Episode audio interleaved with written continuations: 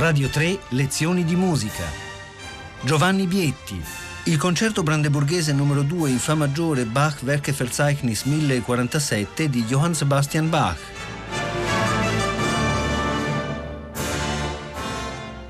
Buongiorno da Giovanni Bietti continuiamo la nostra serie di lezioni di musica dedicate ai concerti brandeburghesi di Bach. Nella puntata di ieri abbiamo parlato del primo concerto in Fa maggiore, il secondo concerto ha eh, la stessa tonalità Fa maggiore, un organico completamente diverso, un organico originalissimo. Questo è uno dei concerti proprio più eccitanti da ascoltare perché Bach utilizza un gruppo di solisti, quattro strumenti solisti che sono tromba, flauto a becco, flauto dolce, oboe e violino ai quali si contrappone, si integra un'orchestra di archi violini, viola, eh, violoncelli, violone, contrabbasso, naturalmente con il basso continuo, quindi normalmente con la presenza del clavicembalo. Questo brano molto compatto, quindi ha questa grande varietà timbrica, il timbro della tromba, della tromba barocca che prevale anche nella sua, ma che si integra in maniera straordinaria con il flauto, con l'oboe, L'orchestra che ha un, un, movimento continuo estremamente crepitante, quindi dal punto di vista ritmico è un pezzo straordinario questo, e una compattezza che si mostra immediatamente fin dal ritornello iniziale, il tipico ritornello orchestrale che tornerà alla fine, anche se leggermente modificato, lo diremo, lo vedremo, ritornello che è molto chiaramente diviso in quattro sezioni. La prima la chiamiamo la sezione A,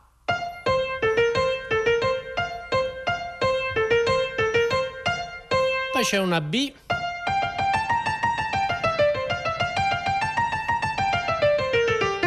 C.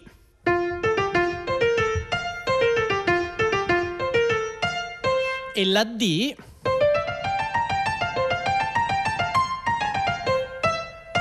Quindi molto chiaramente diviso in quattro sezioni, che tra l'altro sono in qualche modo imparentate fra loro due a due, no? La A con questo ritmo e la C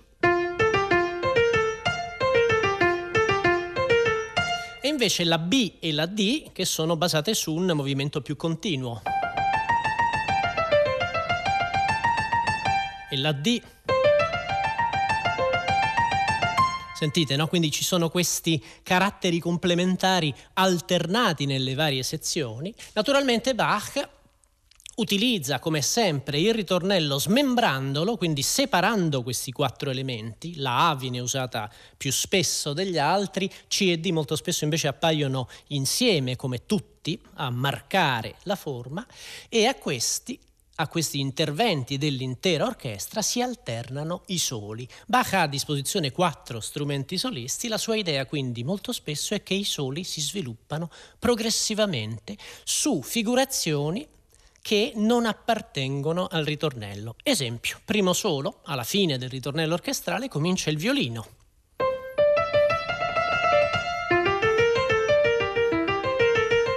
E qui abbiamo la A.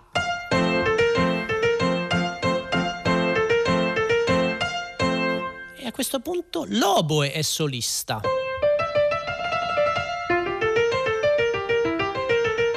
È solista ma accompagnato dal violino che suona più o meno così.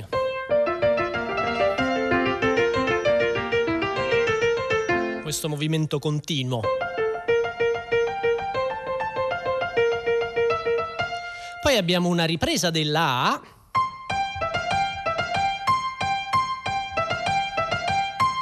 E a questo punto entra il terzo solista che è il flauto dolce.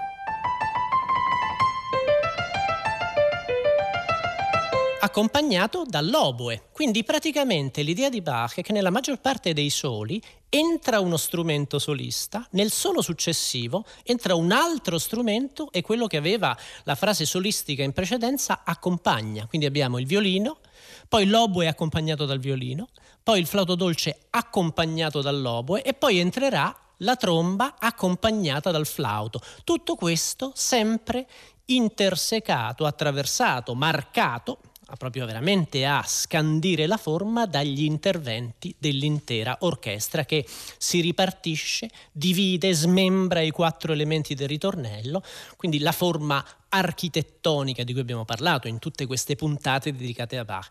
Bisogna sottolineare che i materiali solistici non si limitano a questo ci sono degli altri elementi. Uno di questi è quella che tecnicamente si chiama una progressione.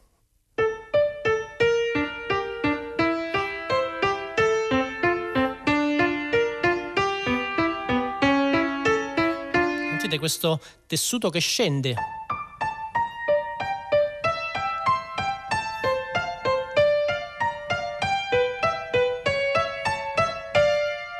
si sposta in un'altra tonalità, in questo caso in minore, dove abbiamo un altro, un altro pezzo di ritornello.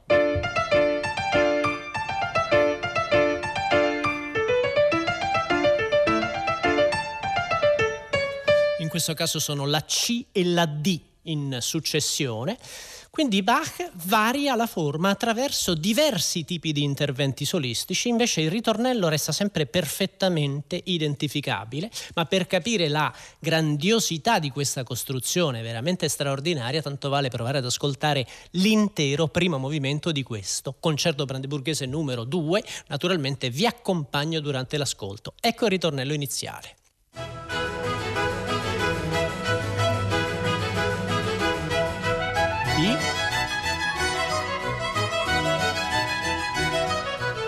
D. di? Ecco il primo solo violino. Ritornello. A. Solo oboe. Sentite accompagnato dal violino. Ritornello. Flauto. Ancora A.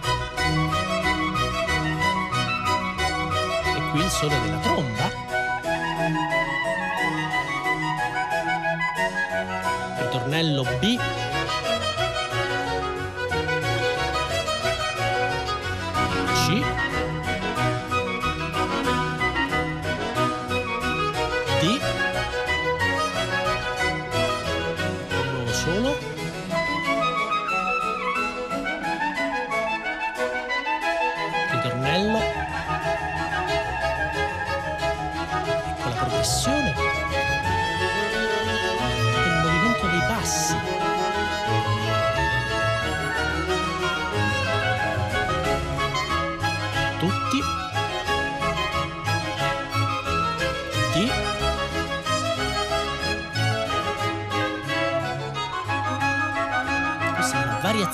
dei soli sul ritornello sulla A.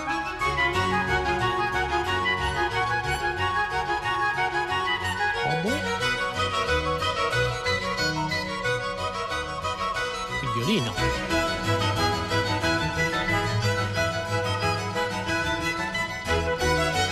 Tutti. Come si sposta. Tessuto che ruota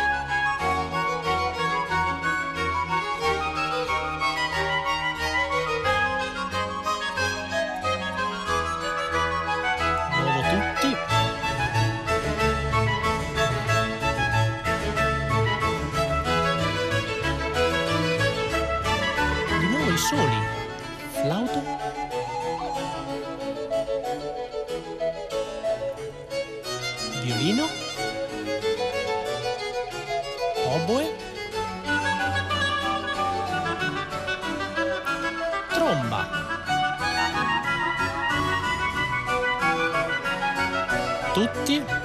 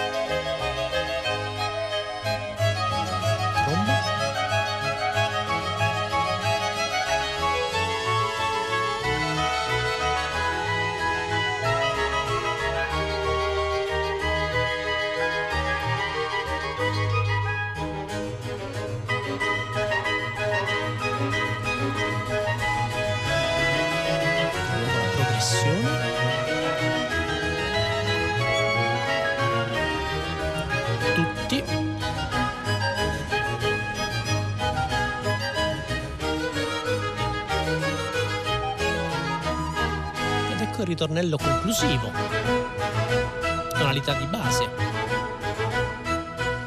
B. Attenzione, qui c'è una parentesi, sentite?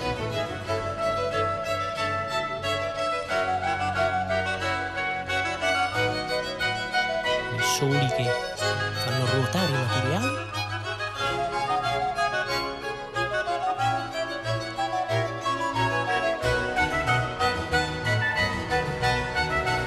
Di nuovo il tutti.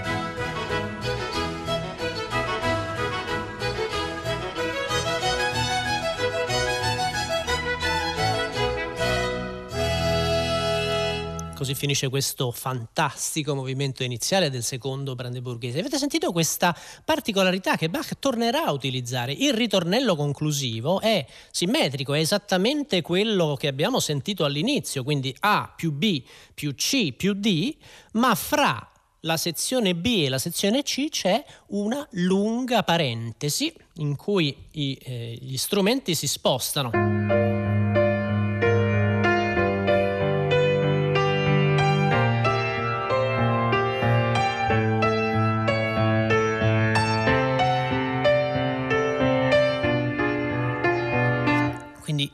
Tessuto che continua a ruotare, i soli che si scambiano i materiali in questo vertiginoso gioco contrappuntistico tipicamente bachiano, una sorta di parentesi che espande il ritornello conclusivo e quindi gli dà un senso più ampio, più risolutivo. Questa è una soluzione che Bach userà per esempio già nel concerto successivo. Nel terzo, ne parleremo all'inizio della prossima settimana. Come succede nella maggior parte dei concerti brandeburghesi, il tempo centrale, questi naturalmente sono i tre canonici movimenti, quindi allegro, andante e allegro conclusivo, il tempo centrale usa un organico ridotto, in questo caso ridottissimo perché l'intero movimento è affidato al basso continuo, e a tre solisti che sono il flauto dolce, l'obo e il violino. Non c'è la tromba, naturalmente, che probabilmente sarebbe stata troppo sonora per il carattere di questo brano. È in modo minore. È basato ancora una volta su uno dei cliché che Bach ama esplorare maggiormente nei concerti brandeburghesi, l'idea del sospiro, di queste piccole legature di due note che appunto danno questa sensazione tipica proprio del sospiro, della malinconia. Eh, questo brano è basato essenzialmente su due materiali. Vi faccio sentire il tema che è esposto dal, violina, dal violino. Siamo in Re minore.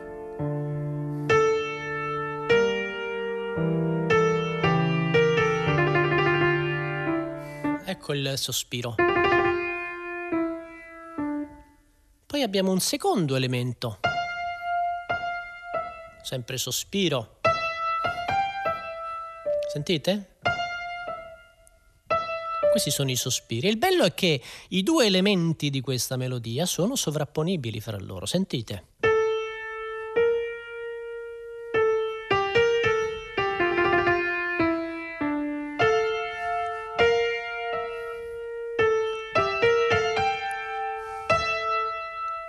Sovrappongono perfettamente. Naturalmente questo permette a Bach di sviluppare un gioco contrappuntistico, un inseguimento, un gioco di imitazioni assolutamente magnifico tra i tre strumenti. Sentiamo l'inizio di questo brano, vi guido, vi accorgerete che c'è un istante nel, nello sviluppo del brano, nel prosieguo della composizione, in cui il tema sparisce e restano solo i sospiri, cioè gli strumenti si alternano in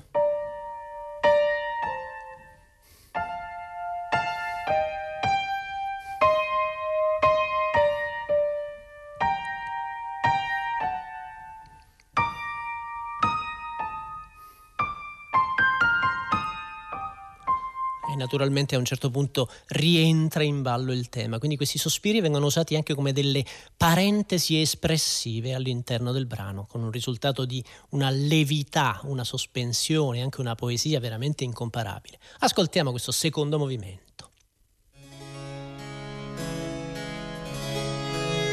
Violino, su entra l'oboe, dei sospiri nel violino,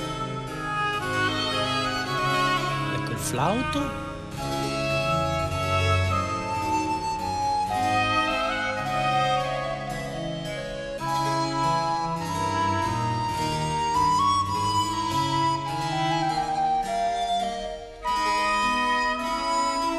due parti del tema che continuano ad alternarsi negli strumenti.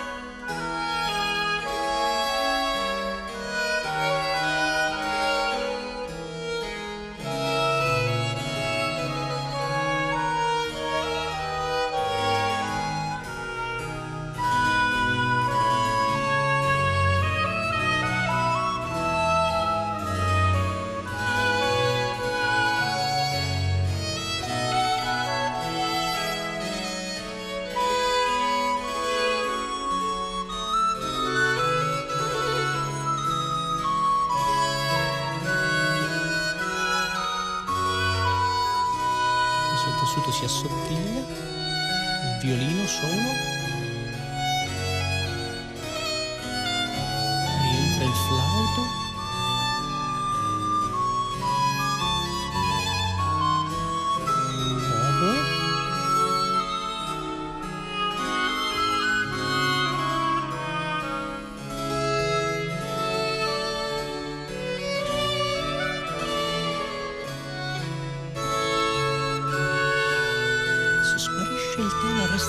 sospiri, sentite.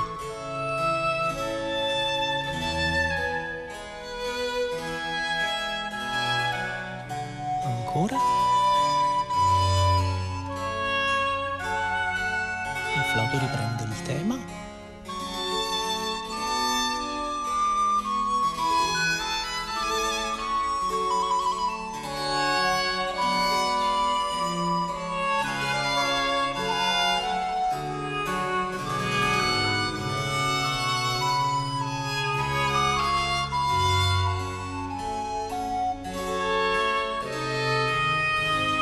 C'è un'altra sospensione più lunga, sentite? Solo il sospiro. Sempre coppie di strumenti. Il motivo gira fra i tre solisti.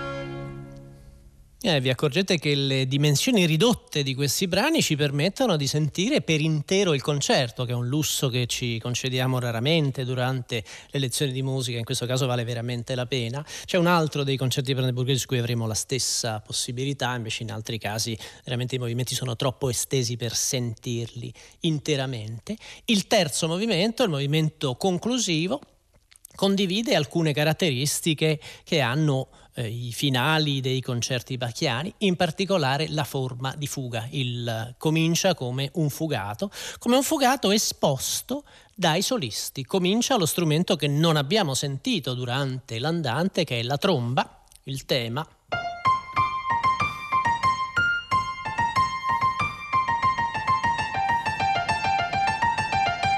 Sentite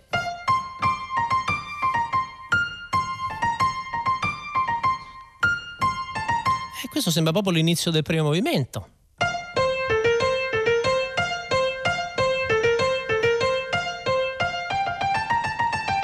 Sentite, è molto evidente il rapporto.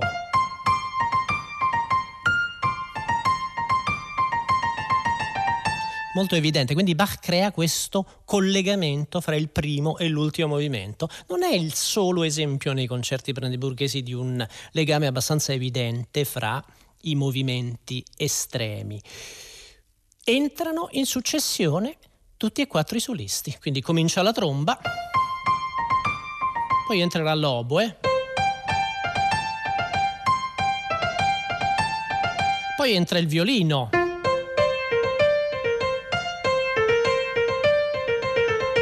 poi entrerà il flauto dolce.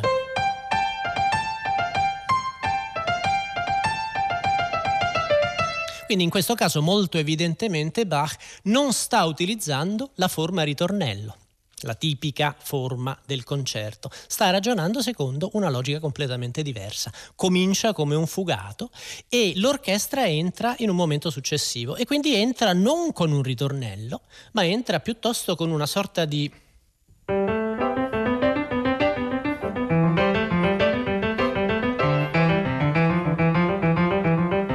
dei tocchi semplicemente.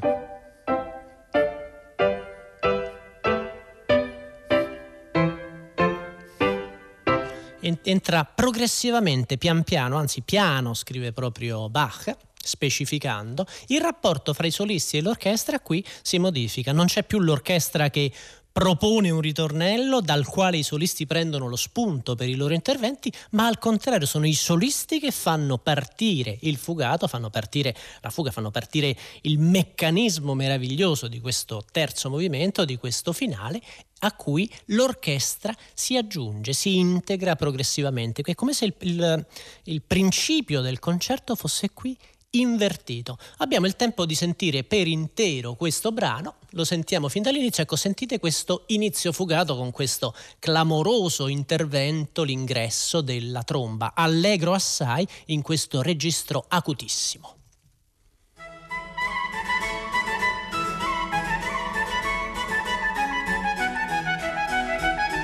Oboe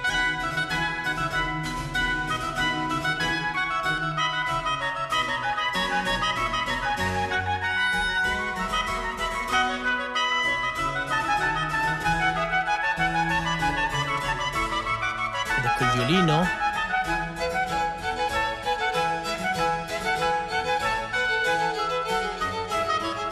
Flauto.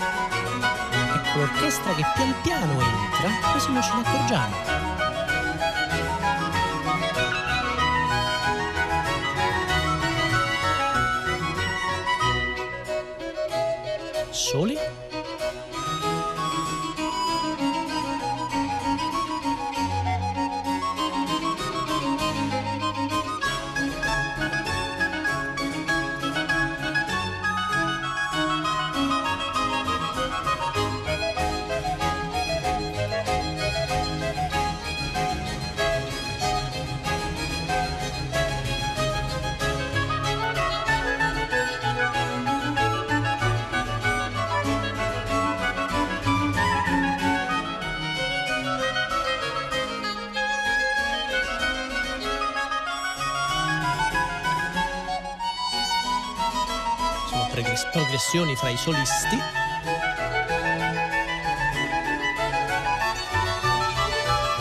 L'orchestra che ancora una volta entra pian piano.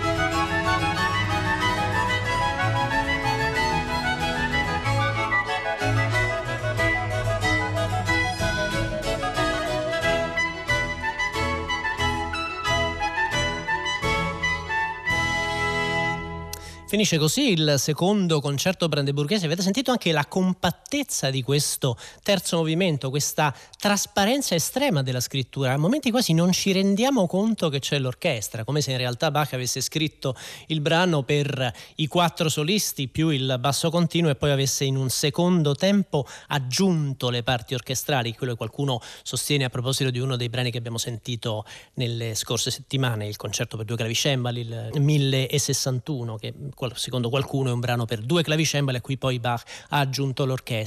Questa trasparenza formidabile della scrittura, avete sentito anche il movimento dei bassi così irrequieto, così sinuoso, secondo me è stato sicuramente un punto di ispirazione per alcuni compositori eh, successivi a Bach, penso in particolare a un esempio dichiaratamente ispirato ai concerti brandeburghesi che è il, il concerto Dumbarton Oaks di Stravinsky, Igor Stravinsky un pezzo formidabile di cui sarebbe bello parlare durante una di queste lezioni, bene, non c'è nessun dubbio che proprio il finale del secondo brandeburghese, o piuttosto l'intero secondo brandeburghese, con questa qualità timbrica così particolare, no? l'unione di uno strumento d'ottone come la tromba che suona quasi sempre a registro acutissimo, due legni così diversi fra loro come il flauto dolce con questo, con questo timbro quasi cristallino, invece l'obo è più nasale, più pronunciato, e il violino solista, quindi uno strumento ad arco, quindi questa enorme differenziazione timbrica nelle parti solistiche solistiche, molto probabilmente appunto questa qualità così grafica delle linee solistiche di questo concerto ha ispirato Stravinsky e credo non solo nel Dumbarton Oaks ma in tante sue composizioni del periodo neoclassico in cui veramente ripensa il contrappunto in maniera formidabile, straordinariamente innovativa. Noi ci sentiamo la prossima settimana, cominceremo a parlare del grande terzo concerto brandeburghese, concerto per soli archi. Ne approfitto per salutarvi e augurarvi una buona domenica da Giovanni Bietti. Radio 3, lezioni di musica, a cura di Paola Damiani. Questa puntata è stata trasmessa il 27 settembre 2015. Potete ascoltare tutte le lezioni di musica dal sito di Radio 3 e scaricarle con l'app Rai Play Radio.